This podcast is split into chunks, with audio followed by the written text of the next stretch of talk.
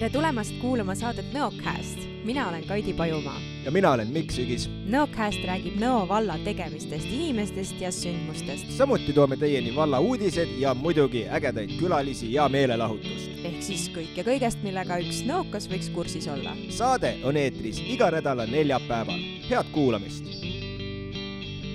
Kaared ise painutasin Tammepuust, on taas kord kätte jõudnud neljapäev tõsi, meil hetkel on küll teisipäev, kuid ärge laske ennast sellest heidutada, sellepärast et päev on päev.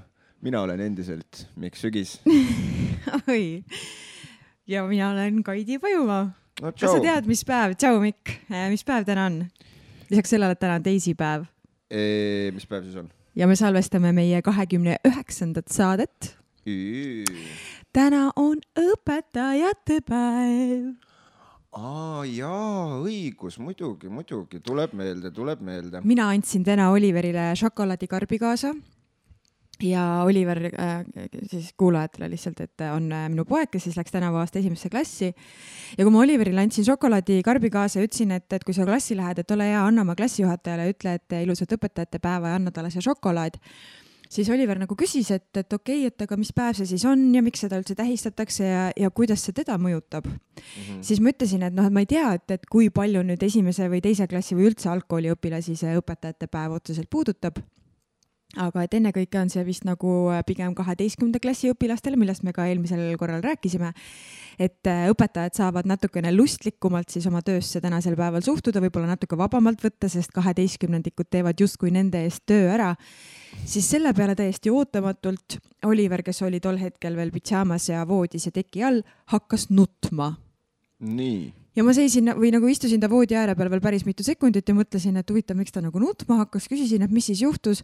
Ja siis ta ütles, et see kõik on täiesti ebaaus. õpetajad saavad vaba päeva, aga mina pean ikka kooli minema selles mõttes point on, point on täiesti õige, täiesti ja siis õige. ma hakkasin äh, kõva häälega naerma, ma ütlesin, kullakene, sa oled alles kuu aega koolis käinud, sa pead veel seal käima äh, üksteist aastat ja üksteist kuud või midagi sellist, et oh, oh, mul on ikka hea meel, et me esimeses klassis praegu ei ole. ja, aga ma lohutasin ta sellega, et oktoobri viimane nädal on vaheaeg, et siis ta saab ka kenasti puhata mm. -hmm. ei noh, jah. Vot, aga räägi, Mikk, mis uudist? Äh, kuule, uudiseid, uudiseid, uudiseid on veel, mul oli häälemurre korra, aga uudiseid on meil omajagu. ja esimene kõlab neist siis nii, nimelt Nõo vald sai toetust Tõravere jalg- ja jalgrattatee ehituseks. Nõo vallavalitsus on ette valmistamas riigihanget Tõravere jalg- ja jalgrattatee ehitaja leidmiseks. Tõravere jalg- ja jalgrattatee valmib hiljemalt kolmekümnendaks novembriks kaks tuhat kakskümmend kaks ja rohkem infot valla kodulehelt nvv.ee Meeri külas Meeri mõisas algas tänavavalgustuse ehitus. töid teostab hankel parima pakkumuse teinud Dünamo OÜ olemasolev majadevaheline betoon ja puitmastide lõhuliinidega välisvalgustus asendatakse seitsmeteist metallmastidel LED-tehnoloogial põhineva valgustiga. oi, see kõlas nii keeruliselt, ma ei saanud mitte midagi aru, mis ma praegu ütlesin. aga valgustusega saab kaetud kogu mõisatee. tööd valmivad käesoleva aasta detsembris kodukompostrite ja biojäätmete konteinerite vajaduse kaardistamine. Nõo vallavalitsus kavatseb esitada KIK-ile või? Ja see on Keskkonnainvesteeringute Keskus. täpselt, ma kontrollisin sind. keskkonnainvesteeringu keskusele toetuse saamiseks taotluse, kuid vajab selleks infot. kui paljud majapidamised on kodukompostri või biojäätmete konteineri soetamisest huvitatud? biojäätmete konteiner on biojäätmete kogumiseks ette nähtud kuni saja neljakümne liitrine kogumismahuti. toetuse tingimustes ei ole piiritletud piirkondade ja majapidamiste suurust, kellele konteinerit või kompostrit anda tingimuseks on, et konteineri või kompostri saavad kinnistud, mis on liidetud korraldatud jäätmeveoga ja kus on olemas rahvastikuregistri andmete kohane elukoht vähemalt ühel isikul. kas ma võtan üle või? ei no sa tahad ise lugeda edasi, hästi. biojäätmeid ei tohi panna segaolmejäätmete konteinerisse, need tuleb kas kinnistul kompostida, üle anda jäätmevedajale konteineriga siis või viia jäätmejaama toetuse saamise korral kodukompostrite ja biojäätmete kogumismahutite soetamiseks korraldab Nõo vallavalitsus hanke kompostrite ja konteinerite ostuks. ja siis huvitatud isik saab kompostri või konteineri omanikuks, kuid peab tasuma Nõo vallavalitsusele oma osaluse kuni kahekümne kuue protsendi eh, kuni kahekümne kuue protsendi ulatuses kompostri või konteineri maksumusest kompostrit või konteinerit peab kasutama sihtotstarbeliselt vähemalt kolm aastat konteineri saamisest. Kui eelpool toodud nõuded on täidetud ja arusaadavad ning kui on soov kas kompostrit või konteinerit soetada, siis palun soovist ja aadressist teada anda. info saata hiljemalt kaheksateistkümnendaks oktoobriks keskkonnaspetsialist Merike Kruusele e. e-post siis merike at nvv.ee uh oktoobri ja novembrikuus on võimalik tasuta üle anda suuremõõtmelisi elektroonikajäätmeid, nagu näiteks pliit, külmkapp, pesumasin või teler. huvilistel palume hiljemalt kahekümne viiendaks oktoobriks teatada vallavalitsusele merike.nvv.ee ära antava elektroonika loetelu asukoht ning kontaktisiku telefoninumber. äraviimise päevaks peavad jäätmed olema toodud kas ukse või värava juurde, kuhu on suuremale veokile tagatud ligipääs. veopäevast antakse kõigile registreerunutele teada ja uus kasutuskeskuse kaubik tuleb kuuendal novembril Nõo alevikku ja peatub kella, äh, kella kaheteistkümnest kuni kella üheni vallamaja vastas asuva jäätmepunkti platsil. Äh, Voika neliteist on siis täpne aadress kaubik võtab vastu kodudes liigseks muutunud asju, mis on jätkuvalt heas korras ja võiks kellelegi teisele veel tarvilikuks osutuda. see on mugav võimalus kodu lähedal anda asjata seisma jäänud asjad uuesti kasutusse äravedu on küll alles novembris, aga saad juba täna hakata oma kodus vaikselt ringi vaatama, mida sooviksid ära anda. seega palju siis selliseid äh, koristusteemalisi uudiseid täna? jaa, kohe-kohe on meil äh, külaline saates, nii et me võngume mõnusalt muusikalainel, kes ja mis saate peagi teada.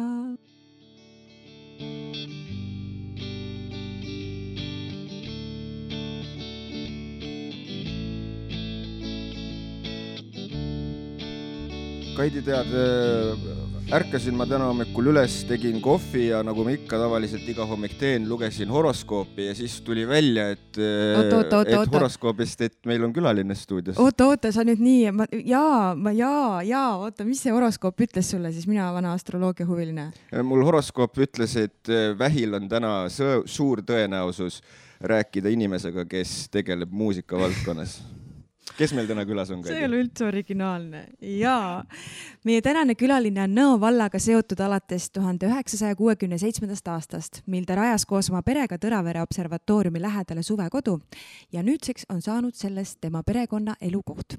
tööpõld on tal muusikaga seotud, nimelt on ta mitmete kooride dirigent ja veel ütleb ta enda kohta nii. poliitikut minust ei saa, aga kaasa räägin ikka. tere tulemast saatesse, Lauri Preede. tervitus tervist, aga me siis teeme kohe oma, oma traditsiooniliste küsimustega otsa lahti, et on üks küsimus, mis koosneb kolmest küsimusest. et, et räägi siis oma sõnadega ka, et kes sa siis täpselt oled, kust sa tuled ja millega täpselt tegeled? no see on hea küsimus päris hea küsimus, eks ju? jaa, see hõlmab ju kõik ära.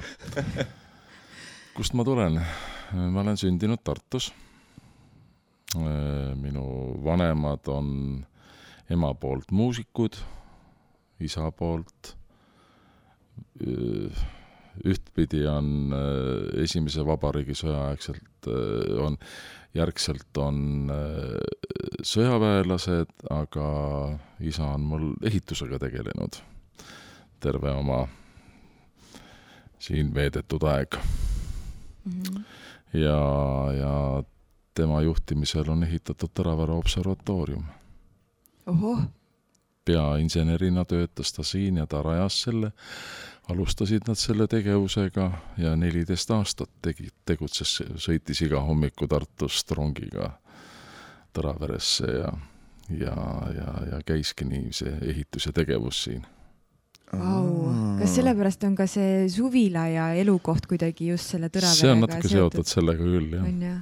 Mhm. neliteist aastat jah, algselt noh, ta oli ju Tartu Observatoorium kõigepealt, et Tartu Observatooriumist ja siis, kui otsustati, otsustati rajada uus, uued hooned, siis otsiti ju mitmed-mitmed kohad ja, ja, ja siis üks oligi see Tõravere mägi mm, -hmm. Hiire talu maad.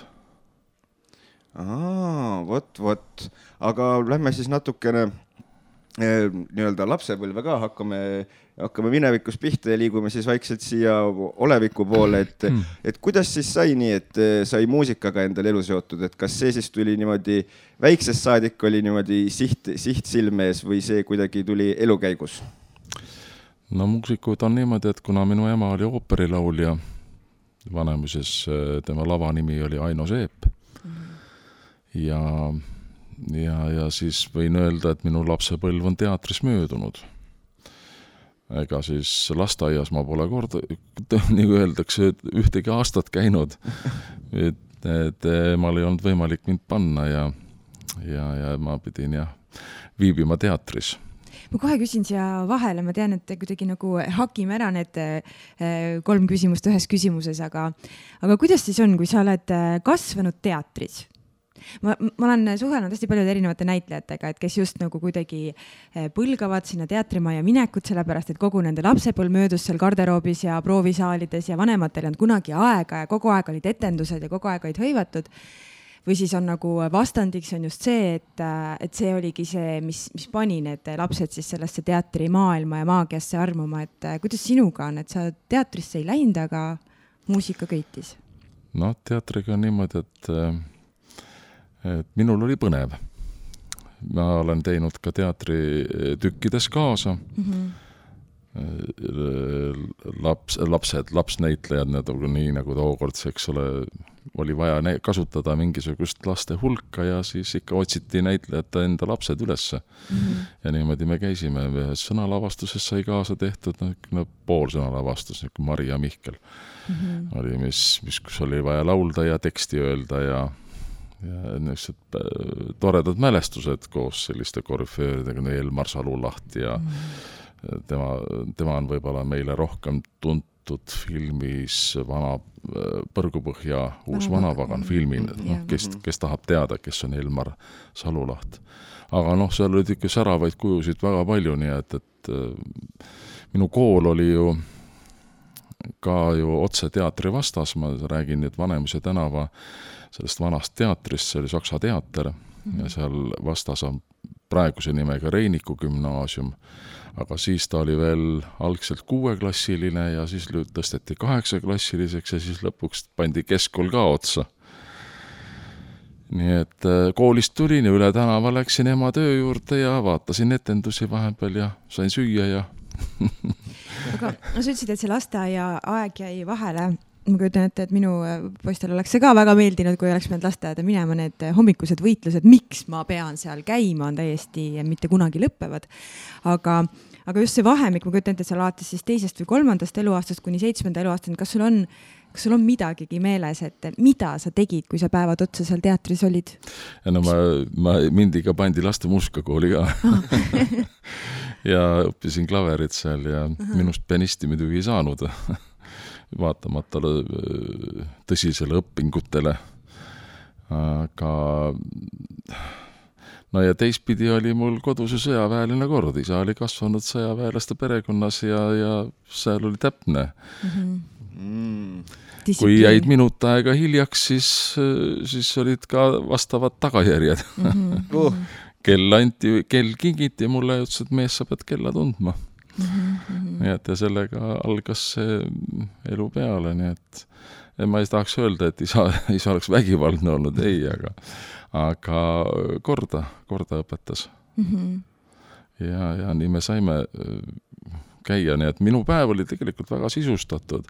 noh, algselt ma käisin õhtupoolses vahetuses koolis ja, ja, ja siis hommikupoole käisin lastemuusikakoolis Tähe tänaval see, mis on see esimene lastemuusikakool praeguse nimega mm. -hmm. nii et seal sai õpitud ja ega päev, päeval väga palju aega üle ei jäänud mm. -hmm kas sealt siis äh, saidki oma selle muusiku pisiku või see muusikaarmastuse, et, et või ma mõtlen just, et see, et, et sa seal laste muusikakoolis käisid või, või sa tundsid ikkagi, et oota, oota, ma sõnastan nüüd uuesti et kas see muusikaarmastus tuli ikkagi nagu sinust endast või see oli mõneti ikkagi nagu äh, vanemate suunatud või toodetud jutumärkides? ei, ma ikka ise tahtsin ka, ega see ei olnud päris niimoodi, et mm, -hmm. et mind oleks äh, malgaga sunnitud niimoodi mm -hmm. käima, vahetevahel mõned ütlevad, äh, muusikud, et kui mind ikka ema sündinud ei oleks yeah., et siis ma ei oleks teinud, eks see kodus klaveri harjutamine muidugi oli ka omaette aeg mm, -hmm. kui teised hüppasid õues ringi ja elasime Tiigi, Tiigi tänavas viiekorruselises majas ja seal lapsi oli õue peal palju mm. -hmm. et oleks, oli põhjust väljas käia küll. Vanemuise park oli minu mängumaa ja Vanemuise tihk sai iga iga kevade jäämineku ajal ära proovitud oi-oi et, et see oli, noh, emal oli kindel reegel, et noh, ma kukkusin ikka sisse sinna. Ja, ja et siis, kui tuled, siis tuled ruttu koju ja vahetad kuivad riided ümber ja. ja siis välja tagasi. Issand, kui ma saaks, ma saaks krambid vist, kui mu laps koju tuleks, emme, ma kukkusin tiiki sisse, ma läksin jää peale, nädal aega istud kodus, ei tohi minna õue. no vot, ajad olid teised, siis ikkagi mängiti õues ja, ja ja, ja joosti ja, ja need lapsed, kes meil seal olid, me mängisime palli ja mängisime mänge ja peitust ja luurekat ja mm. ja, ja kõike sai tehtud, no praegusel hetkel aeg on ikka nii palju muutunud, et et siis äh, lastigi, lapsed hõigati välja ja siis, kui ema oma seatud laulja häälega hõikas mu nime, siis ma kuulsin Vanemuise pargi teises nurgas. ja siis mina röökisin vastu, siis ma kui niisugune jäme hääl ikka hõikab vastu, siis oli jaa, ma pidin ikka hõikama. ja, ja, ja see on alati ja. reegel, see on ja. alati, kui mina lapsed oma vana või vanemate juurde viin, siis ema ka ütleb alati, et minge õue, aga kui ma teid hõikan, siis hõika kasvõi jaa vastu, et siis ma vähemalt tean, et noh, vanematel on ka selline selline suur, suur hoo, et, et vähemalt on kõik hästi. ja, ja niimoodi see asi käib jah mm. -hmm. ja noh, lapsepõlves ongi, see on kõige õigem aeg eh, kukkuda läbi jää ja kukkuda puu otsast alla ja muidu ennast igatpidi veits, veits, kuidas siis öelda, katki teha, sellepärast et siis on nagu sihuke täpselt paras aeg, kus sa nagu tõenäoliselt paraned nagu korralikult ära nendest asjadest, et võib-olla kui sa oled mingisugune äh, ütleme juba täiskasvanu, siis võib-olla ei ole enam nii tark mõte läbi jää kukkuda võib-olla, aga. mina kukkusin ka omal ajal jõkke, nii et äh, läbi jää, nii et nagu, see oli päris hirmus kogemus. nagu meelega ei, ei, läksin ka ilma, kusjuures ilma loata läksin äh, jalutama jõe peale ja kukkusin, siis õnneks oli sõbranna kaasas, aitas mu välja, aga oi, ma sain pragada aga aga kas oli äh, lapsepõlves nagu mingeid selliseid äh, teisi plaane ka, et mida oma eluga nii-öelda peale hakata, et kas oli mingeid muid mõtteid ka, et mitte oma elu muusikaga segada, äkki oli plaanis, ma ei tea, kosmonaudiks saada või? ei, ei tahtnud kosmonaudiks aga ei noh, see muusikaõpingud lõpuks nagu viisid selleni välja, kui ma lõpetasin põhikooli ära siis oli küsimus, et noh, et nüüd, kui lähed äh, keskkooli edasi, et mida, mis siis peale hakata, tookordselt oli valikut, oli küll niimoodi, et autolukksepaks ja mis seal pakuti, äh, missugust programmi koolis, noh, suunit-, suunitlused.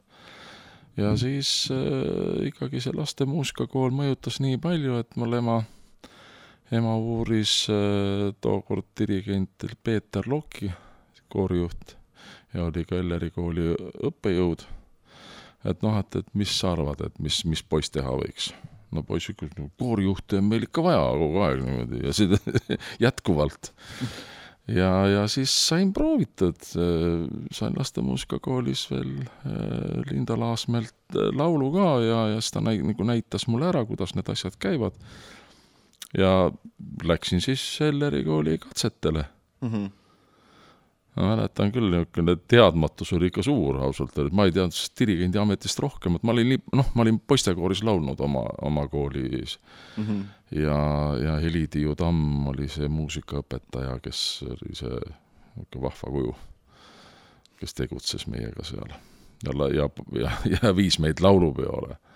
seoses selle laulupeole minekuga mäletan, et ka siis oli vaja, poistekooril oli vaja ette laulda ja pidi oskama ja ja siis me mingisugusest väiksest krapist kuulasime, kuidas laulma peab ja koor noh, et oli noh ette, et me, me ka asjast aru saaksime ja, ja siis, kui me õppisime ja laulsime neid asju ja ja mäletan oma esimest laulupidu mm. -hmm. see oli, esimene, päris esimene oli tuhat üheksasada kuuskümmend viis aga selle kuuekümne üheksanda aasta laulupeo ma käisin ka ära poistekoorina. Ja, ja vot sealt mulle jäi sügavalt meelde üks laul. kui tuli üks hallipäine mees ette ja lauldi seda laulu, mida mina ka hästi oskasin ja kogu publikum tõusis püsti selle laulu puhul. ja selle laulu nimi oli Mu isamaa on minu arm jah, nii et see on, see, see pilt on minuga kaasas kogu aeg ja ja, ja, ja see, vot see, vot sealt ma nagu nägin sellise kooritegevuse ära. ju see siis jäi kuskil kahe kõrva vahele pidama ja kuni see ükskord see valiku võimalus tuli, siis ma Elleri koolis õppima hakkasin ja. et, et sa võid öelda, et Erne Saks oli siis kuidagi sinu selline vaimne teejuht või no, või inspiratsiooniallikas või? ta jäi mulle meelde mm -hmm. jah, ta jäi mulle meelde oma, oma olekuga, ega ma rohkem teda ju ei, ju ei tundnud ega ei näinud ega ei saanud kogeda yeah. kui lava peal ja, ja just see pilt, et kuidas siis tuli ja missugune tohutu emotsioon see oli mm. -hmm aga just, et, et sa valisid tee nagu dirigendi suunas, mitte siis nagu laulja suunas. et see, miks siis nii? Noh, laulmise juures, tähendab, äh, ega ma olen lauljana ka töötanud mm. -hmm. aga, äh, aga see lauluvärk tuli siis, tähendab, kuna ma olin nii noor, siis veel ei võetud laulu erialale, laulu erialale võeti õppima alles siis, kui oli gümnaasium lõpetatud või praeguse nimega gümnaasium mm. -hmm. et äh, häälemurre, häälemurre, mis käib veel ja, ja kohe ei hakata õpetama liiga vara mm. -hmm. Praegu on, praeguseks on juba need mõtted muutunud, juba hakatakse ka varem proovima ja ka häälemurde ajal prooviti, proovi, õpet-, õpitakse, aga sellel ajal oli jah suund, et, et ei teha sellise häälega tööd. ja, ja õppima hakkasin jah, koori, koorijuhi sain koorijuhi hääleseadet, noh, see oli kakskümmend minutit äh, nädalas. No ausalt öeldes ega mul selle häälesedega väga hästi ei läinud. ma mäletan, mul tekkisid mingid krambid ja värgid ja ma ei saanud enam ja siis ema, et mis jama on, laulja poeg nüüd ei saa hakkama. rääkis oma kolleegiga Ivo äh,, jumala, ei saa perekonnanime öelda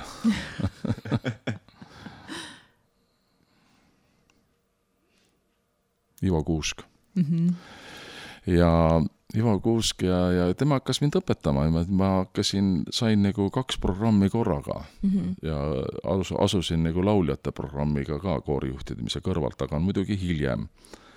et ma olin mingisugune kaks aastat ära õppinud koorijuhtimist ja, ja siis võtsin lauluprogrammi kõrvale mm. -hmm. et ma lauljana ei lõpetanud, aga see tuli mulle kasuks. sest kui ma astusin edasi konservatooriumisse seal on konservatooriumi sisseastumisel on vaja laulda ka üks laul, siis ma siis laulsin neile. mis sa laulsid? mäletad? mäletan. see oli üks ilus, ilus armastuslaul mm. -hmm.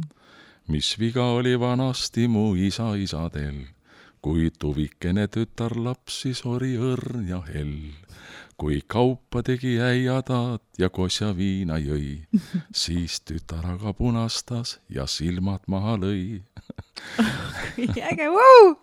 aplaus, noh. super. nojah, ja sellega ma laulsin praktiliselt ennast Eesti Raadio segakoori lauljaks sest Ants Üleoja oli minu õpe-, sai minu õpetajaks mm -hmm. konservatooriumis. ta tähistab muide tänavu aasta kaheksakümne viiendat sünnipäeva, ta on novembris mm.. et äh, kaks suurt meest, Ants Süle ja, ja Alo Ritsing mm, -hmm. kes on äh, novembrikuu mehed ühel aastal ja, ja saavad mõlemad sellel aastal kaheksakümmend viis. kas sa leiad sammud ka tema juurde? ikka leian ja ma olen ikka käinud ja mm -hmm. nii et Ants võttis mind äh, raadiokoori laulma ja ma töötasin seal kaheksa aastat see, see haris mind ikka väga palju. ma nägin seda dirigendi töö poolt läbi oma õpetaja töö noh, professionaalse kollektiiviga. kui palju uudisloomingut ma laulsin selle läbi ja, ja kui palju ma sain äh, laulda ka suurvormes äh, tookord ikkagi Neeme Järvi, Erik Lassi, Roman Matsov, Peeter Lilje, kõik need väga su-, väga head dirigendid, kelle all sai töötatud ja sai ka sõidetud ja kontsertreise tehtud. noh, küll N-liidu piires mm, -hmm. aga noh, see oli sellegipoolest päris suur maalapp. ja, ja Moskvas ja Leningradis ja tookordselt ja, ja siis kord isegi Soome, Soome viidi ja nii et, et see oli põnev mina olen selle ajastu tüdruk, kellel, ma ei mäleta, kas kaheksakümnendate lõpus, üheksakümnendate alguses enam sellist raadiokoori oli. Et äh, mida see tähendas, mis, mis see töö endas kättis või mida te tegite? Eesti Raadio juurde moodustati äh, koor, see koor on tegelikult asutatud vot see nende kunstiansamblite ajal, mis oli tuhat üheksasada nelikümmend neli Jaroslavlis mm. -hmm. seal loodi ka RAM mm, -hmm. raadiosegakoor Äh, orkestrid, ansamblid, kõik, kes, eks ole, kes seal töötasid tookord, need muusikud. Ja, ja, ja see pandi seal kokku inimestest ja siis, kui tuldi siia, siis läks Eesti Raadio juures, äh, alustas ta siis tööd. ja laulis sisse uudisloomingut mm, -hmm. Äh, väga palju ka Eesti heliloojate autorite plaadistusi on tehtud ja Need olid no. ikkagi ette salvestatud kõik või oli ka otse? Need on salvestused jaa, salvestustel ja. Esinemised mm, -hmm. tähendab salvestuste tegemine jah mm, -hmm. neid on hästi palju. Issand, ma kujutan ette, kui põnev aeg see võis olla. oli, väga põnev. ja seal ma sain oma abikaasaga tuttavaks, kes, kes sai ka sinna laulma, nii et mm. -hmm. aga kaheksakümne kuuendal aastal sa täiendasid end veel kuskil? kakskümmend kuus ma käisin, tulin Ellerisse õpetama ja siis mind kohe saadeti, saadeti Leningradi täienduskoolitusele mm. -hmm. et ma olin seal Leningradi konservatooriumis paar kuud. Ja sinnamaani siis praegusel hetkel ikkagi kogu aeg nagu laulja suunal või ikkagi juba heli ei, või dirigendi, dirigendi, ikka dirigendi suunal jah mm? -hmm. dirigendi või, või dirigendi koolituse, sest ma olen ju siiamaani olen olnud, äh, õpetanud noori dirigente, nii et mm. -hmm. aga lähme siis selle dirigendi ameti juurde ka, et äh, me oleme küll muusikakooli direktoriga põgusalt sellest ametist rääkinud, aga et mida see siis amet ikkagi endast nagu täpselt hõlmab, kui inimene, kes tõenäoliselt igapäevaselt, kas võib öelda, et dirigentlusega kokku ei puutu, et mis see amet endast hõlmab täpsemalt? no see dirigendi amet on kõigepealt noh, olla muusik, aga samuti ka juht mm. -hmm. tegelikult on äh, see koor nagu tervikühiskond kõigi oma erinevate inimestega ja, ja ka nende ühise soovi rakendamine ehk siis, siis laulmisega teha kontserte ja teha proove ja vot harrastajatele võib-olla ehk kõige kõige olulisem ongi see tööprotsessis osalemine, sest mm -hmm. neil on ju põnev. see, see igapäevane proov on, on saa-, saada nagu heas omas seltskonnas kokku, teha meeldivaid äh, laule laulda ja, ja, ja siis lõpuks, kui need asjad selgeks saavad, et siis ka teistele esineda jah kui need võivad muidugi väga vähe on, on neid esinemise võimalusi, aga, aga noh, ikkagi see on tähtis, see väljund on tähtis. Äh, jah, kui vist esineda ei saa, siis on vist tõenäoliselt proove niimoodi jah, natukene nagu kurb vist teha, kui sa tead, et jääd justkui nagu igavesti keldrisse. aga, aga kas sellel, ähm, kas on ka mingeid selliseid eelarvamusi nagu inimestel sellesama nagu ameti kohta, mis võib-olla ei ole tõesed või on sellised ja mis on sellised üllatuslikumad pooled sellel tööl, mida võib-olla inimene, kes igapäevaselt kokku ei puutu, ei oskaks isegi nende peale tulla, on mu küsimus võib-olla.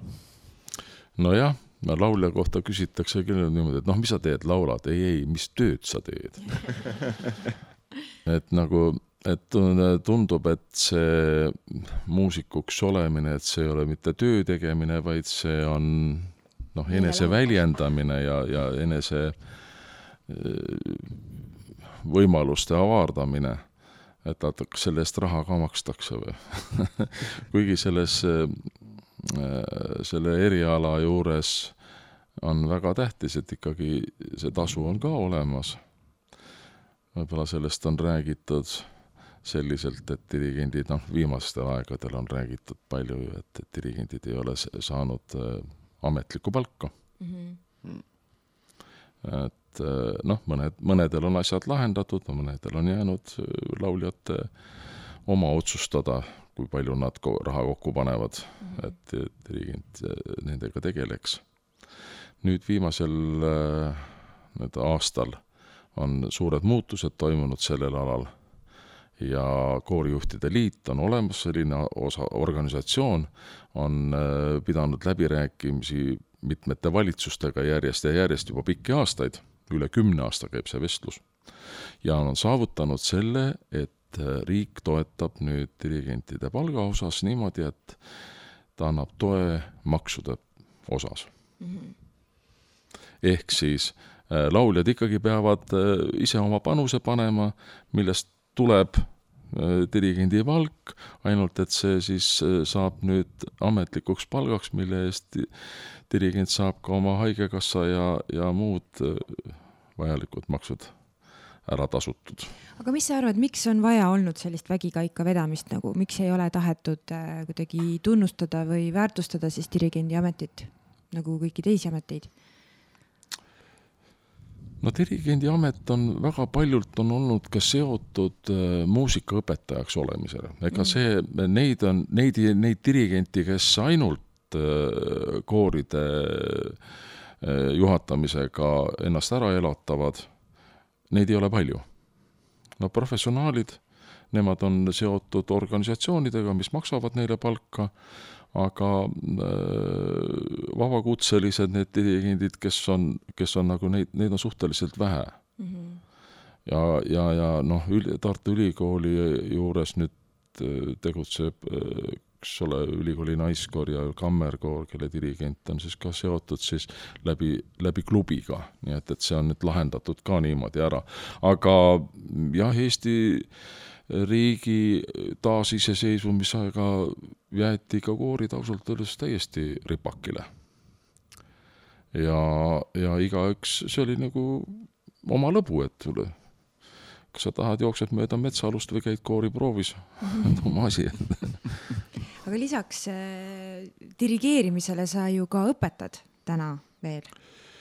õpetamisega sai sellel või... sügisel lõpp. aa, lõpp sai juba, okei. Okay nii et, et mina, ma ei tea nüüd, ma võib-olla võin välja kuulutada, kes tahavad mulle meistrikursusele tulla, sest et äh, kogemusi mul on.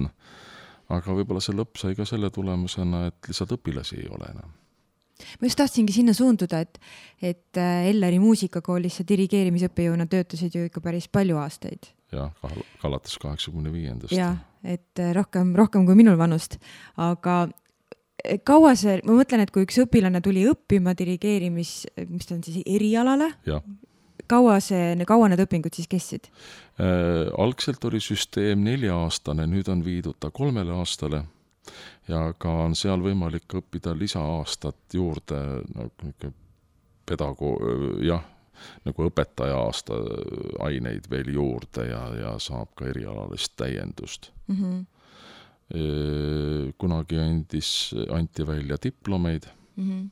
mis oli, nüüd on lõputunnistus. noh, nad ei ole, need, need ei ole kaks asja päriselt üks ja sama. Ja, ja, ja mis nüüd töötab, on kutsekoda, mis annab dirigentidele kutse mm. -hmm. vaata, nii nagu autojuhtidel on, eks ole, kutselised autojuhid, nad mm -hmm. peavad tegema veel ühe kutseeksami mm. -hmm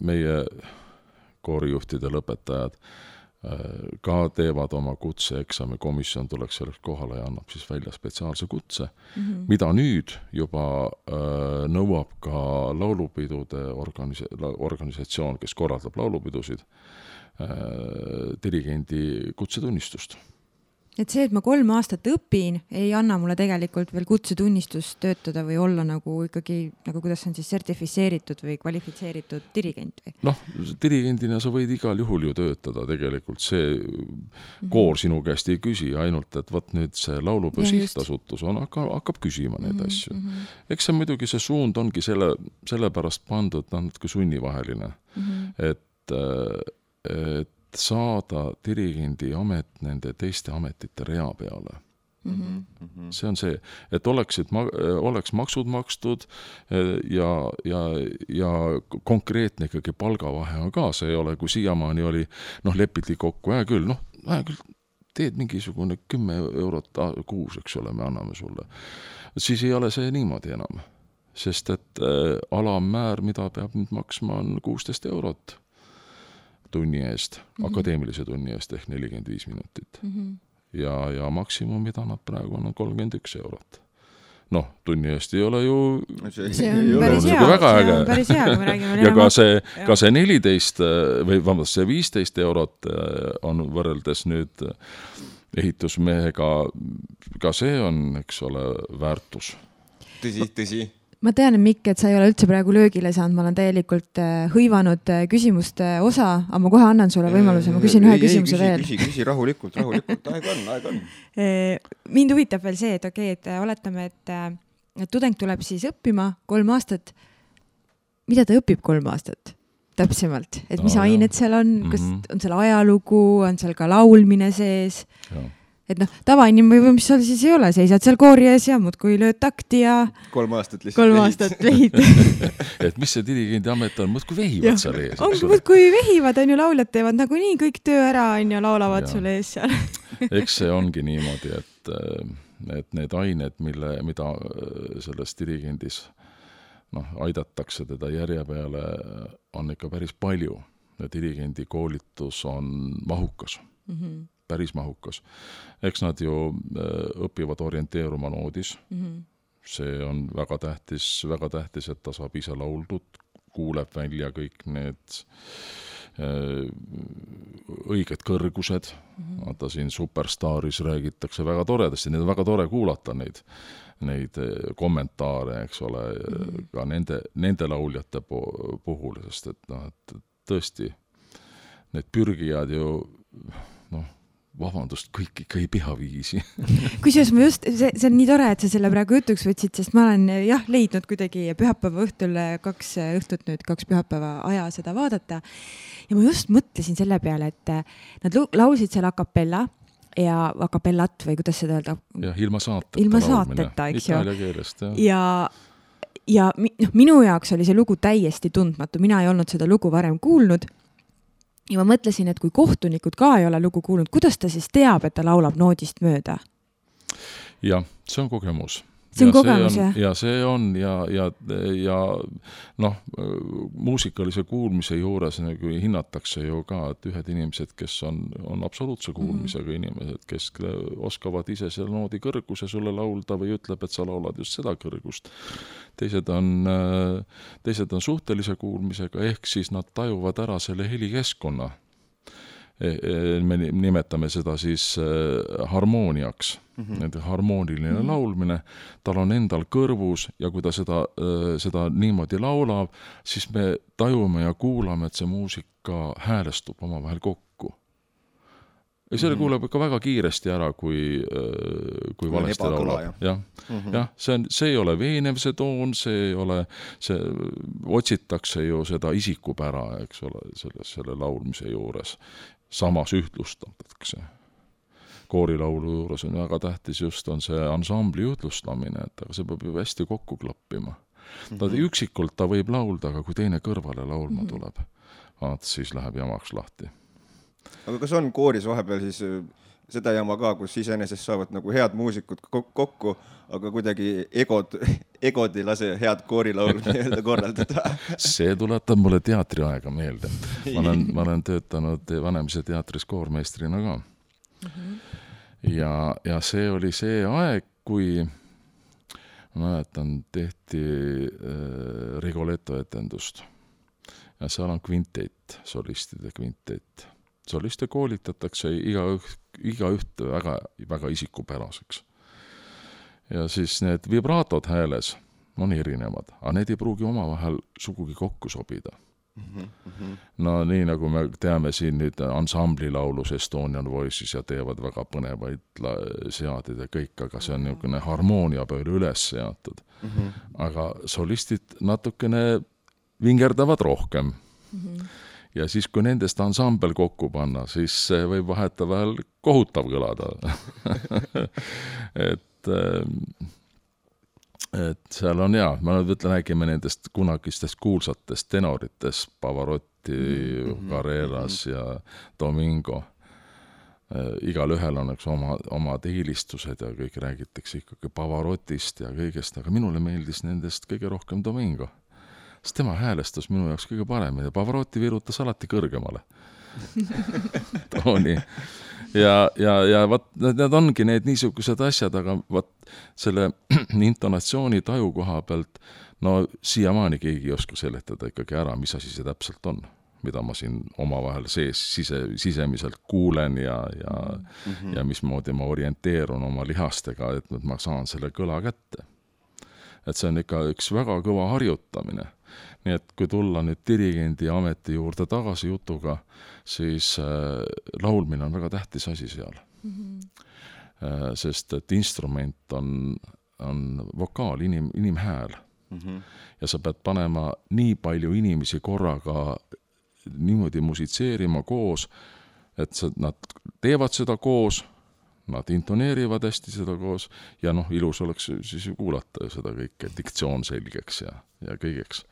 nii et see on üks osa, üks osa õppest, nad õpivad nooti, nad õpivad äh, häält, nad harjutavad ise oma ansambleid ja muidugi on siis ka äh, eriala dirigeerimistunnid, kus siis harjutatakse just lugusid, õpitakse nende sisu, harjutatakse, harjutakse oma käega seda kõike väljendama, sest et see, mida need dirigendid kätega väljendavad, ongi nende oma mõtted, nad vehivad selle käte peale välja mm okei, okei. ja siis on, kui palju nad neid keerutusi siis teevad, eks nad seda, seda nad ka proovis proovis äh, rääkinud välja, et, et vot ma tahan niimoodi ja siis ta teeb selle käega sellise meeldetuletusliigutuse nendele.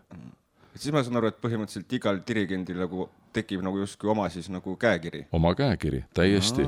ja see ei pruugi muidugi laulupeol äh, alati mõistetav olla teistele kooridele ja, ja kui palju need on, koorilauljad on harjunud dirigenti jälgima, no nüüd sealt, nüüdsel ajal ju vaatad, et kõik on, vaatavad neid noote rohkem uurivad ja vanasti lauldi väga palju peast mm. -hmm. aga, aga korra laulmise juurde tulla, et ma arvan, et ma ei ole ainuke, kellel see küsimus on, et aga kas on nagu selle laulmise jaoks ikkagi mingisugune selline siis, ma ei tea, ütleme siis mingisugune, ma ei tea, geneetiline eeldus või on ikkagi enamus inimesi võimalik mingi piirini ikkagi niimoodi seminormaalselt laulma panna? või siis on tõepoolest see, et mõned meist on õnnetud, kes võiksid olla parem tasa ja tegeleda rääkimisega ja no see musikaalsus on tõesti väga erinev või küsiks niimoodi, et kas kõik võiksid olla maalikunstnikud mm.? eks ole, kuidas ma näen seda, seda liikumist, mis mõtted mul tekivad mm. -hmm. laulmisega on ehk seesama, et, et ühel on see enda kuulamise ja, ja häälepaelte ja lihaste töö, ühistöö, see on noh, erinev ühel tuleb kiiresti, teisel läheb hirmsasti vaeva. ta lihtsalt ei ole, need ei orienteeru nagu endas niimoodi. Ja neid on võimalik õpetada, Gustav Ernesaks on öelnud, et äh, kõik inimesed on võimalik laulma panna. aga noh, mis, missuguse vaeva ja energiaga, et lõpuks selleks saad. ma olen teinud äh, ja ise üllatunud, et kuidas see oligi võimalik, aga näed, oli võimalik ma olen teinud noortega tööd, ma olen tudengitega, ma olen teinud Korporatsioon Rotalia meeskoori ja leidnud sealt väga huvitavaid äh, noormehi, kes, kes alguses nagu ei pidanud üldse viisi ja siis lõpuks aga leidsimegi selle, selle soone ülesse mm. -hmm. jah, nii et need on aga korra nüüd mul tuli selle soone leidmisega, et kas on meeles ka, et kuidas siis, ma saan aru, et see oli nagu mingisugune, justkui nagu mingisugune nipp või nõks, millega siis nii-öelda selle inimese laulma sai siis nii-öelda, et kas see siis ongi mingisugune, või noh, iga inimesega vist on meetod spetsiifiline, kuidas nagu temani jõuda, aga, aga kas on nagu meeles ka, kuidas siis see nii-öelda murdmine käis, et ta üks hetk laulma sai, selle inimese? jah noh, me oleme kõik natukene hirmudega seotud alguses ja need äh, lauljad, kes püüavad või need inimesed, kes püüavad saada koori laulma, peavad ju tulema algselt dirigendile ette laulma mm. -hmm. no ta kuulab ära, et, et kui palju sealt äh, pihta läheb ja, ja kui raske töö see saab olema ja siis nad kõik hirmsasti kardavad seda. Nad tahavad küll, aga nad kardavad saada sellist negatiivset äh, vastust mm. -hmm. ja see tõmbab nad, nad natuke krampi ja kinni ja vot see ongi, kes, kes on niisugune oma mõttes kinni ei saa, et seal peab noh, see on, see on, see on protsess laulmine on protsess, on jah, et, et see on ühtpidi julgust ja, ja nautimist ja, ja tahet ennast väljendada, tahet esineda. kui me tuleme korra tagasi selle Superstaari saate juurde, kas sa, kas sa vaatad praegu siis neid no, ikka saateid? vaatan, jaa, muidugi. põnev, eks ju, minu meelest ka ääretult põnev. seal stuudiovoorus oli küll üks, minu arust üks tüdruk laulis küll ikka imeliselt äh,, ma nüüd ei mäleta seda peal, selle laulu pealkirja enam või ei mäleta nime, ühesõnaga see oli praegu hästi infoküllane lause minu poolt. aga mulle just alati meeldib vaadata neid esimesi saateid, mitte juba siis, kui kõik juba laulda oskavad mm, -hmm. et siis mhm. on nagu noh, jah, ole okei okay,, laulad ilusti, väga tore onju. aga, aga just neid esimesi saateid ja siis ma vahepeal nagu mõtlen, et, et mida need noored nagu mõtlevad. kui ta tuleb sinna, ta teeb suu lahti ja no, no isegi mina, kes, kes mina ei ole laulja, saan aru, et ta laulab ikka no nii kõvasti ja valesti, et et kas, kas on nagu sinul koori ka tulnud mõned inimesed niimoodi, et, et noh, kuidagi nagu keeruline on öelda, et kullakene, et no sul ei ole, noh, sa ei pea viit. on, on olnud variante küll, jah. on ikka olnud niimoodi, jah? ja, ja, ja, ja kusjuures nad on väga innukad.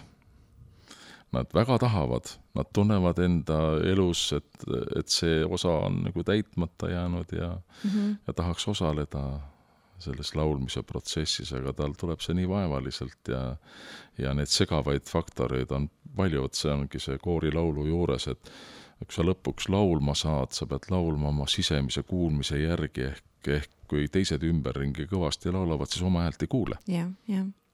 nii väga palju mm. -hmm. sest ma seda, seda me siis õpetamegi, ennast kuulama, ennast tajuma kui palju ma pean andma pingutust selleks, et see toon niisugusena kõlaks mm. -hmm. aga see on pidev töö, see läheb kogu aeg käest ära ka.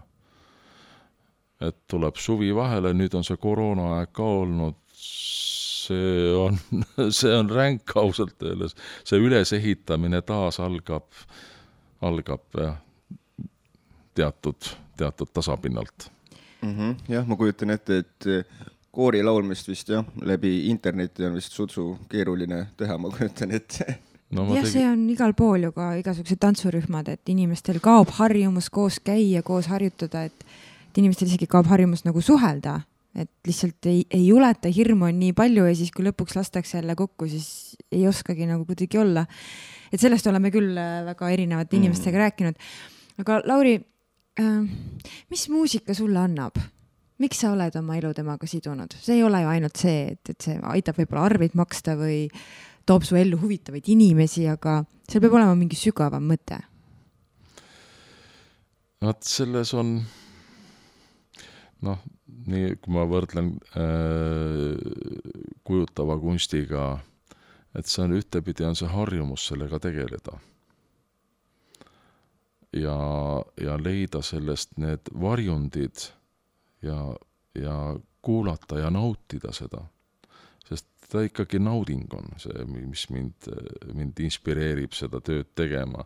ja nauding saavutuse eest, nauding kooskõla eest, nauding midagi huvitavat ja uut leida. ega ma kuulan ka väga palju internetist, Youtube'ist lugusid ja, ja otsin ja mind eri, mind köidavad erinevad muusikastiilid ja mm -hmm.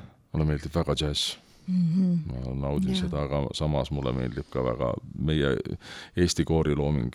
mm. -hmm. sa oled loonud hästi palju erinevaid koore. mis on selle põhjuseks? no näed, jälle hind tuleb peale näen, kuulen midagi, et oi, aga seda võiks teha, mis seltskonnaga seda võiks ette võtta. et see on jah, on jah, palju koore olnud. No on, mul on siin nimekiri ees lausa, neid on äh, lausa kaheksa või?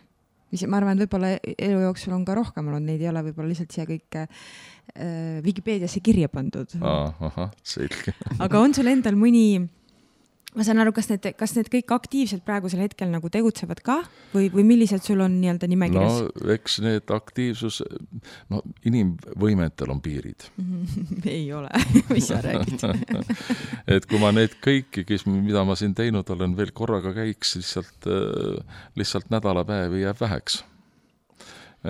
eks ma tegelen ju iga päev selle koori, koorimuusikaga ja, ja ja paraku on, kui on ühtedega on suurem asi ette võetud, siis teised natukene on jäänud tahaplaanile, sest et see, see tähelepanu, see peab olema väga sügavale ja, ja väga, väga, väga põhjalik mm, -hmm. et, et siis midagi saavutada mm. -hmm.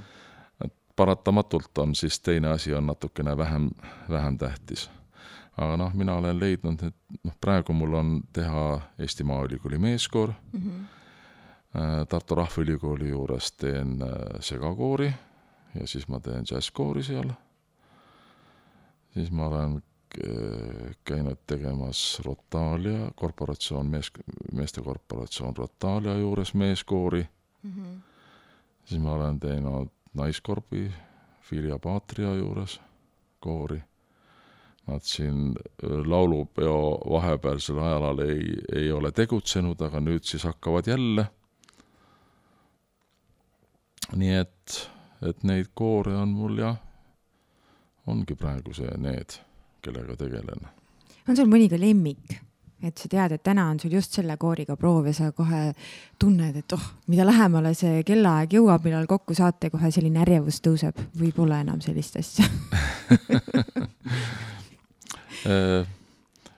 Et ikkagi on see muusika, mida ma esitan või, või õpetan neile ja püüan neid saada, et, et vastavalt kõik on väga toredad inimesed. inimestena on need lauljad ju fantastilised. küll kõigi võimed, kõik ei ole lastemuusikakoolides käinud, ei ole saanud seda treeningut äh, noodist hästi ja kiiresti aru saada -hmm. eks see on ka selline see teema, et mida vähem inimene selle noodimaterjaliga tuttav on, seda pikaldasem see protsess on, et ta ju õpib ju kõik pähe ju. mina näiteks küll ei kujutaks ette, et ma peaksin kogu muusika endale pähe õppima. ma ikkagi kasutan abivahendit, nooti selleks mm. -hmm. et et on muidugi aegade jooksul jääb mulle pähe ja, ja ma, ma treenin aju sellega küll kõvasti see on, see on väga hea ajutreening, on see kooris laulmine, selles mõttes, et nad õpid, õpitakse kogu aeg uut koordinatsiooni. ehk see laulmine ongi koordinatsioon mm. -hmm. ja matemaatika, nagu mul kunagi lauluõpetaja ütles. nojah, sa pead arvutad, arvutad välja need mm -hmm. kõrgused, eks ole, seal on ka juba heliredelil arvutuseks kasutatakse väljendit priim, sekund, terts, kvart, kvint, sekst mm, -hmm. oktav mm, -hmm. septim, eks ole ei no jah, kunagi mingis saates ma ütlesin ka, et et mõtlesin, et lähen siis lõpuks täiskasvanu eest, täidan ka oma unistuse, et hakkan nüüd laulma. ja kuna ma ei ole üldse reaalainete inimene, siis ma mõtlesin, et oh, et see oleks niisugune mõnus lõdvestus, eks ju, et äh, lähed ja istud või lähed ja seisad ja laulad ja valid ükskõik mis loo, mis soovid ja siis lähen esimesse tundi ja siis mulle muusikaõpetaja või see lauluõpetaja ütleb, ei Kaidi, kõik on väga lihtne, see on, see on puha, et, et laulmine ja muusika on puhas matemaatika et issand, kuhu ma nüüd sattunud olen. see ehmatati ära muidugi see võttis mul niimoodi moti maha, et ma mõtlesin, mis matemaatika et see oli kõige hirmsam asi kunagi koolis jah oh,. no ega mina ei ole ka niimoodi matemaatik ausalt öeldes, ega see, see, seda ikka nii võtta ei saa jah, aga ma korra tegelikult ma lähen sinu küsimusega natukene spetsiifilisemaks, et sa küsisid vaata, et miks muusika võlub ja see, aga ma läheks võib-olla selles mõttes veidikene täpsemaks, et miks just nagu koorilaul, et ennem sai mainitud, et ma saan aru, et üks nii-öelda see klikk käis nagu siis laulupeol, kus nii-öelda sai mingisugune siht nagu selgeks selle koorilaulu ja dirigendi ameti osas, aga et mis on selle koorilaulu juures, mis siis on see nagu nii võluv asi, mis on kõik need aastad hoidnud selle juures? No kui ma omal ajal õppisin, siis minu õpetaja Eva Kuusk ütles, et noh, et ega sul ei ole suur ooperi hääl. ja, ja, ja et jää, et, et jää oma selle, selle liini juurde. ütles, et noh, hea on, kui sa saaksid raadiokoori laulma, nii, ja seda ma sain aga ma ütleks niimoodi, et oma häält muidugi ma olen kõvasti arendanud oma õpetades teistele, arendad ju ennast ka see on ju iga asja puhul. ja, ja võib-olla võiks küll, vot nüüd on see äh, praegu ka ooperimaailmas ilma teinud Mati Turi mm, -hmm. kes tegelikult on ka koorijuht, koorijuhiks õppinud ja, ja laulis ka minu meeskooris ja tegi oma lõpueksami sellega. et temast, temast sai laulja, läks Vila Kammerkoori lau-, koorilauljaks ja, ja Tõnu Kaljusta siis andis väikseid sooluvõimalusi, nägi, nägi, et see eh, hääl on enamaks võimeline. et see noh, ja, ja see eh, soov ka mm. -hmm. see soov peab olema. minu poeg on ka ooperilaulja mm ja ta laulab, mul on väga hea meel, et ta laulab Tartus Vanemuises mm. -hmm. Simo mm, -hmm. Simo Preede mm. -hmm. aga kas oli siis südames nooruspõlves natukene soovi saada ka ooperilauljaks, aga siis õpetaja hävitas unistuse ära? minul või? jah. noh, eks ta natukene võib-olla tõmbas mind tagasi ja, ja ma proovisin ka ja eks sellega tuleb arvestada mm. -hmm sellega tuleb arvestada, aga mida, mida rohkem ma selle kooride tegevusega tegin, tegelesin, seda, seda enam see mulle meeldis.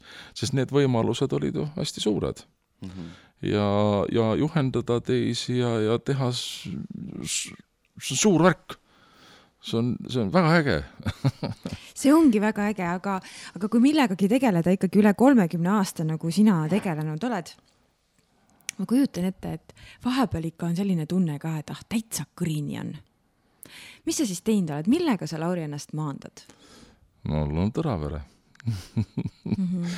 mul on tõesti, see on, see on minu maandus, jah.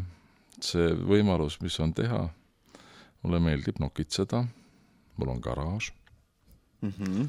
mida sa seal putitad? aa, ma, mul on üks, üks vahva auto on, mida ma olen putitanud et mitut olen, aga nüüd on, see on jäänud ja, ja teen üks, üks, üks asi minu elus on ka veel, on Tartu Rahvaülikool mm. -hmm. sellepärast, et äh, selle üli, Rahvaülikooli sünni juures olen ma ju kohal olnud, sest minu abikaasa tuli Tartusse ja ta otsis tööd. meil, mind, mind kutsuti tööle Tartusse ja me elasime kaks aastat niimoodi, et abikaasa oli lastega Tallinnas ja mina käisin Tart-, olin Tartus tööl. ma pidin ennast ära tõestama, et ma kõlban selleks ja, ja, ja siis, kui otsus oli, et ta tuleb ka Tartusse, siis oli töökohta vaja, siis ma otsisin ja pidasime nõu ja ja, ja kultuuriosakonnas tookord juht oli Riho Illak, kes ütles, et tead, meil oleks vaja teha, teha kultuuriülikool tookord ei saanud seda Rahvaülikooli nimetada, sest sellel oli eh, kommunistlik maik mhm. juures. -hmm. aga noh, me oleme saanud oma lastetoast nagu üle ja, ja ta on Põhjamaade Rahvaülikoolide eeskujul kokku pandud. nii et ma olen selle kooli juures kogu aeg olnud, selle kooli ehitusega seotud olnud, nii et, et mul tänu oma isale on mul äh, taju vaadata ja näha seda ehituspoolt ka sest see meie Tõravere suvekodu oleme oma kätega üles ehitanud, isa on mul lasknud kõike teha mm. -hmm. korstent laududa, kaminat teha, laudu, seinu, betooni, noh, mis, mis, mis veel võiks olla vaja teha. nii et oma kätega tehtud ja see oma kätega tehtu on, on aidanud ka mul oma, meie pojad üles kasvatada. sest ka nemad panid oma panuse selle, selle maja ehituse juures mm. -hmm aga me ehitasime teda natuke ümber ja katust kõrgemaks ja mm, -hmm. ja, ja, ja nad saavad praegu ka suurepäraselt hakkama, sest ka nemad on oma kodusid niimoodi laiendanud, et nad on ise ehitanud. väga õige, vot, vot Mm, jah, kaks asja, mees peab täpne olema, mida sulle isa õpetas ja mees peab oma kätega oma maja ehitama, nii et äh, ka, ka see oskus äh, või äh, kogemus on olemas. aga enne ma libisesin hästi kiiresti sinna maanduse poole, et võib-olla mind huvitab ka natukene see lause või see küsimuse esimene pool, et kas sa oled tundnud sellist tunnet, et no, et no nüüd on kõrini nüüd enam ei taha, tahaks sinna sambla sisse ja ei taha kellegagi ühtegi muusikat kuulata, ühtegi lauljat kuulata.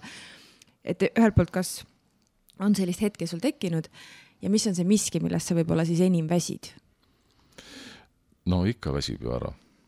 ja siis on puhkust vaja mm. -hmm. ja siis äh, võtangi, ma isegi mäletan, mingisugusel ajal oli periood, kui ma võtsin mingiks pooleks aastaks puhkuse.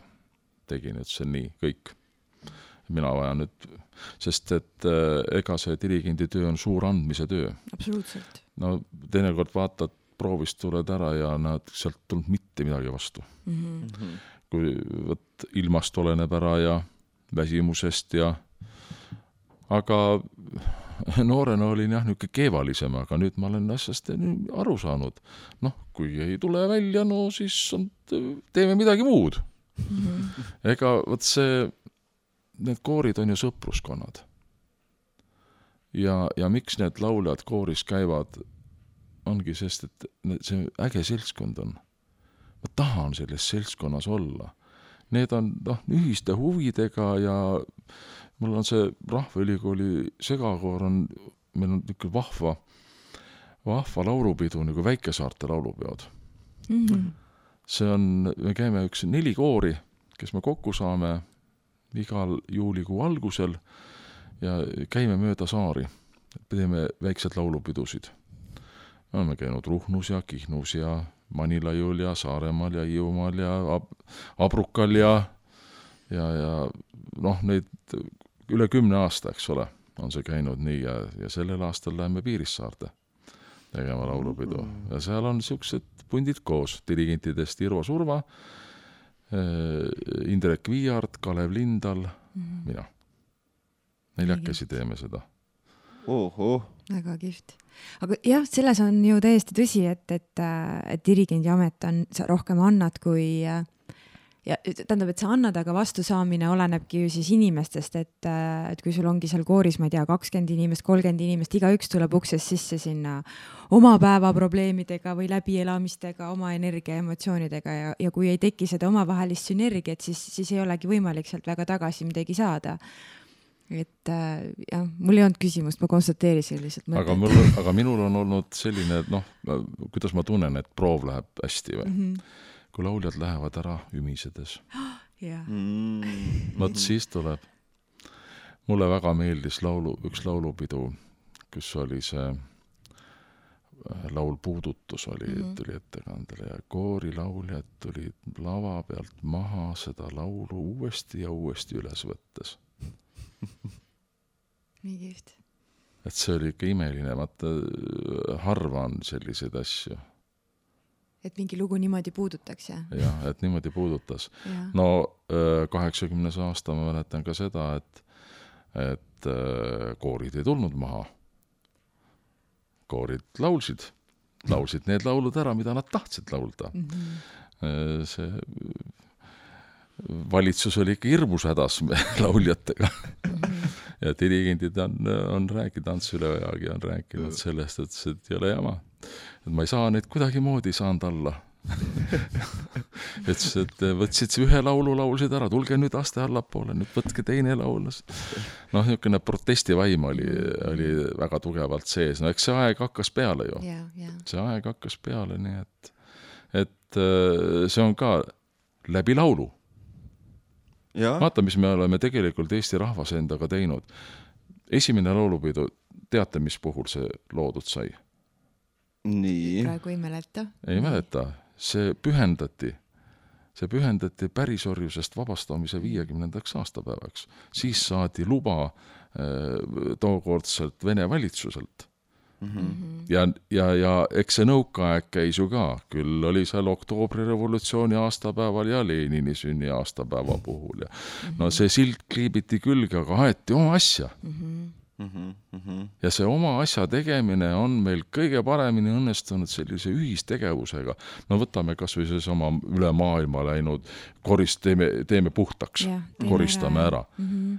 meil on selline, selline ühistegevuse alge niivõrd tugev sees, vot seesama võib-olla ka tuleb sellest talgu tegemisest mm, -hmm. oskusest mm. -hmm. jah et ja, ja see, ja see on viidud, eks ole, teistesse äh, väljunditesse ja, ja, ja õnnestuvad ka.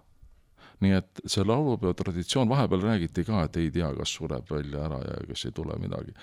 no viimane laulupidu oli, ei tea, kuidas laulupeole küll saaks, kõik kangesti tahtsid ja käis kõva harjutamine mm. -hmm. ma ütlen, et see, mäletan, et ma ei ole nii palju tööd ühe aastaga pidanud tegema, nagu ma selle naiskoori, naiskooriga tegin seal laulis meie president mul mm. -hmm. et väga innukas, väga tubli jah, see koos tegemine on küll, kui ma ise nagu, kui sa seda rääkisid just talgudest ja sellest, siis, siis mul endale nagu tekkis selline mõte, et et minu sellised kuidagi helgemad või ilusamad lapsepõlvemälestused on võib-olla just sellest ajast, kui mu vanemad ehitasid oma maja ja, ja kui nädala keskel olid õde-vend käisid koolis, mina siis ka, kas seal algklassides või lasteaias veel ja ma teadsin, et nädalavahetusel on siis nii-öelda jälle see talgupäev või ehituspäev, kus siis äh, ema-isa mõlema noh, poolsed vanavanemad tulid ja tädid ja onud tulid ja siis, ja siis kuidagi see noh, koos mässamine, eks mina mängisin seal liivakastis ja teised kõik tegid asjalikku tööd, eks ju, aga, aga see, ma mäletan neid hetki, kui,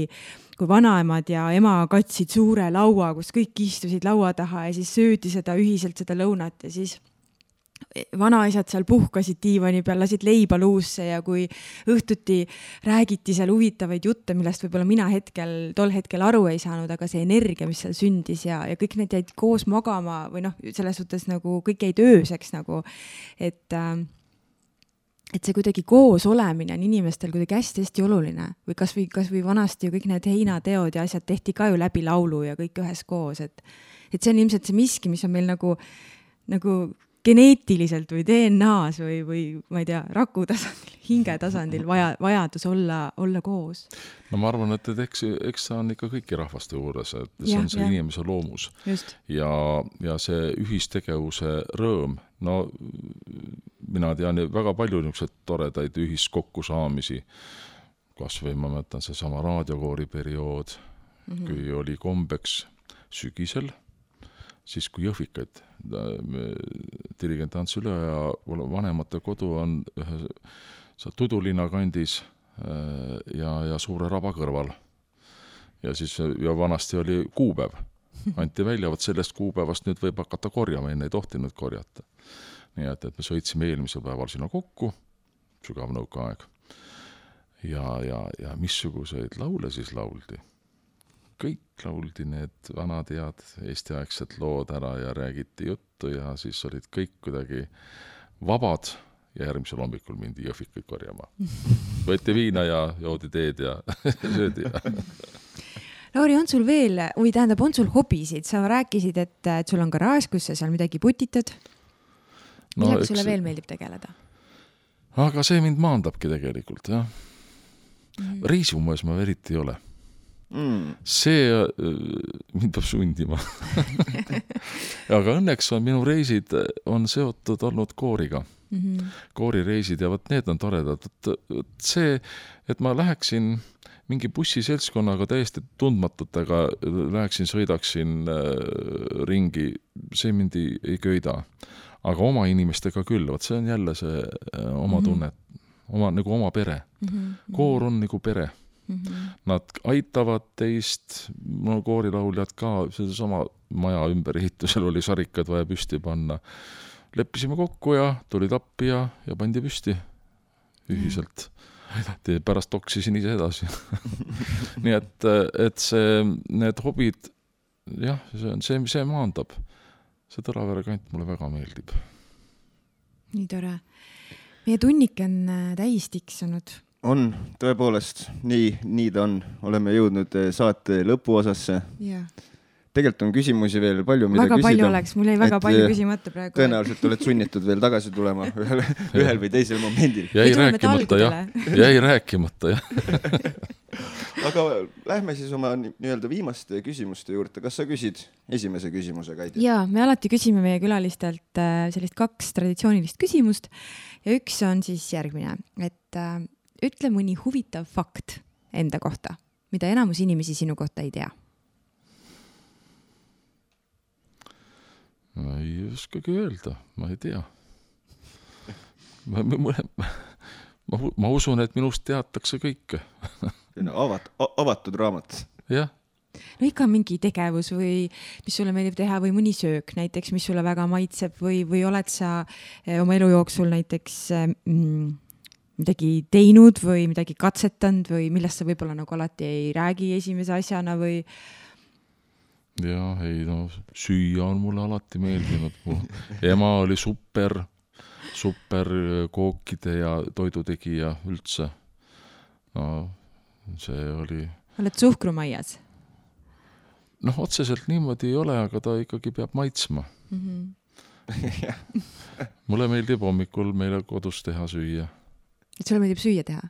meeldib, hommikusööki meeldib teha. see on nagu spetsiifiline, ainus toit, mida meeldib teha, on hommikusöök. ei no kujunenud niimoodi välja, et Ja, ja. aga, aga, aga muus osas on ma väga muidugi ei ole. aga mis sulle meeldib hommikuti süüa teha? aga mis me teeme, putru teeme mm -hmm.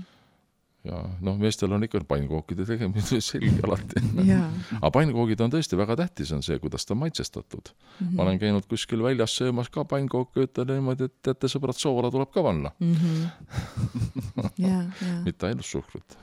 vot siis võib-olla ongi selline huvitav fakt, et sulle meeldib hommikuti süüa teha jah, miks mitte, miks mitte. mm. -hmm. ja lähme siis oma teise küsimuse juurde. et kas sul on mingisugune selline tsitaat või mõte, mis sind on elu jooksul kandnud siis nendel päevadel, kui ei ole kõige parem päev, kui on niisugune hall argipäev?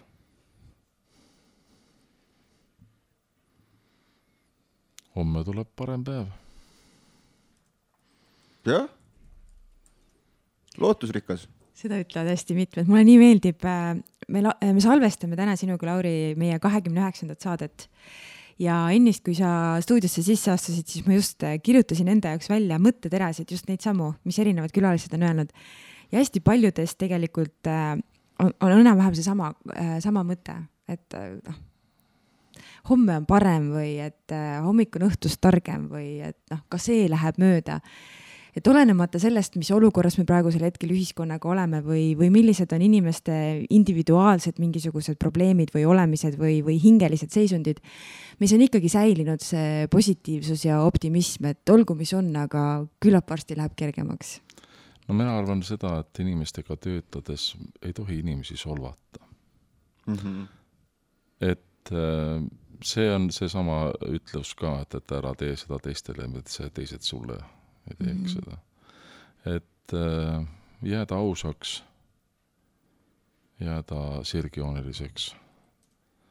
selles mõttes sirgjoonelisus, et kompromisse on muidugi alati võimalik hästi palju, aga sellist äh, halba suhtumist ma ei taha ja ma ei kannata, et keegi minu peale karjuks jah, see on eba, on ebameeldiv., see on nii, see on nii halb on ja et need, kes püüavad ennast äh, sellega tõsta, et teist inimest halvustavad, et see Ja, on ja., see on kuidagi väga vastu, et et ma ei arvusta ühtegi ka seda lauljat, kes halb, halvasti või valesti laulab mm. -hmm. noh, saame, saame rahulikult aru, et, et see on niimoodi, aga, aga selles ei ole mitte tema süü ja süüdi ja minu, mina ei tohi seda kunagi kellelegi teisele niimoodi öelda jah, et meil kellelgi ei ole õigust ju teist inimest alandada või maha teha, et äh, jah, ela ja lase elada. Täpselt.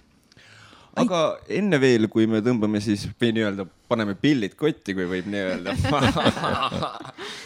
et eh, kas on sul veel endal midagi, mida sa sooviksid meie kuulajatele öelda, ma ei tea, mingi internetileht, kus mingitel tegevustel silma peal hoida või?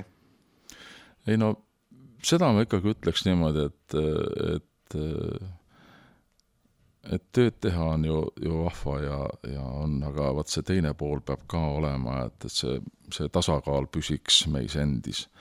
et üks asi on tuleb oma töös olla edukas ja ja, ja saavutuste rohke ja, aga teine on asi, et, et see, see, see tasakaal selle kunsti poole pealt, see tasakaalustab sind ennast. ja sellepärast on see, see koorilaul meil Eesti, Eesti fantastiline Nokia, nagu öeldakse mm. -hmm. et, et või, või rahvatants või, või pillimäng. see pillimäng võiks olla ka palju suurem, orkestrite vähesus on ikka meil väga et see, kuidas kunagi Väekveres mm -hmm. puhkpilliorkester võttis kätte ja tuli ja, ja püsis ja see on ikka imeline. ja nad püsivad siiamaani. püsivad ja, ja. ja et oleks neid entusiaste, kes, kes selle, selle asjaga tahaks tegeleda ja ja kui neid on olemas, siis on ka neid juhendajaid, dirigente ka olemas. super. aitäh sulle, Lauri, täna saatesse tulemast! aitäh! võtke käeks!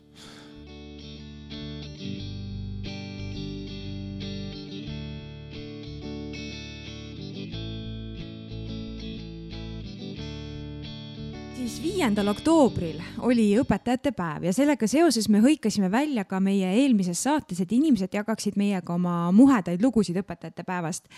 ja kuna meile on võimalik neid lugusid saata kuni äh, järgmise nädala esmaspäevani ehk siis üheteistkümnenda oktoobrini mille me ja need lood me loeme siis ette meie kolmekümne esimeses saates ehk siis kahekümne esimesel oktoobril.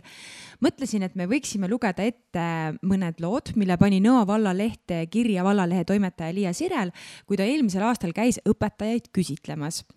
ja ma teen kohe siit otsa lahti näiteks äh, Heli Leedjärv äh,, kes on siis klassiõpetaja, muusika ja esimese aasta klassi äh,, klassijuhataja, on öelnud niimoodi, et õpetajate päev on kindlasti iga õpetaja jaoks erineva tähendusega alati, kui tähistatakse õpetajate päeva, lähen ma mõtteis rändama oma kooliaega.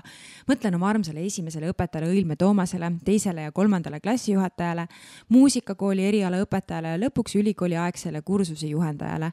pean ennast väga õnnelikuks inimeseks, sest kõik loetletud õpetajad olid õpetajad suure algustähega.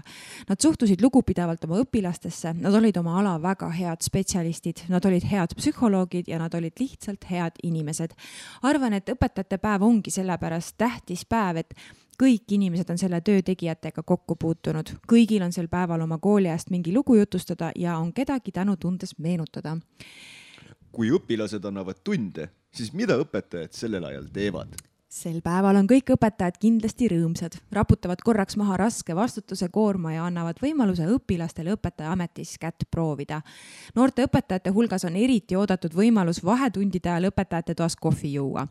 õpetajatest saavad sel päeval tunniks või kaheks õpilased, kelle seas on alati olnud mõned pugejad ja üksikud korrarikkujad õpetajatel on ka mõned vabad tunnid, siis viibitakse tüdrukute tööõpetuse klassis, kus pakutakse üksteisele kodunt kaasa võetud hoidiseid ja vahetatakse retsepte ning aetakse juttu. salaja hoitakse siiski kogu koolielul silm peal ja minnakse vajadusel noortele õpetajatele appi minul tuli igal juhul äh, kananahk ihule praegu, tundsin, kuidas käis nii, nii ilus, äh, väga ilus mõte Helilt ja Eevi Piirsalu, kes on äh, bioloogiaõpetaja, kes oli ka minu bioloogiaõpetaja on öelnud niimoodi.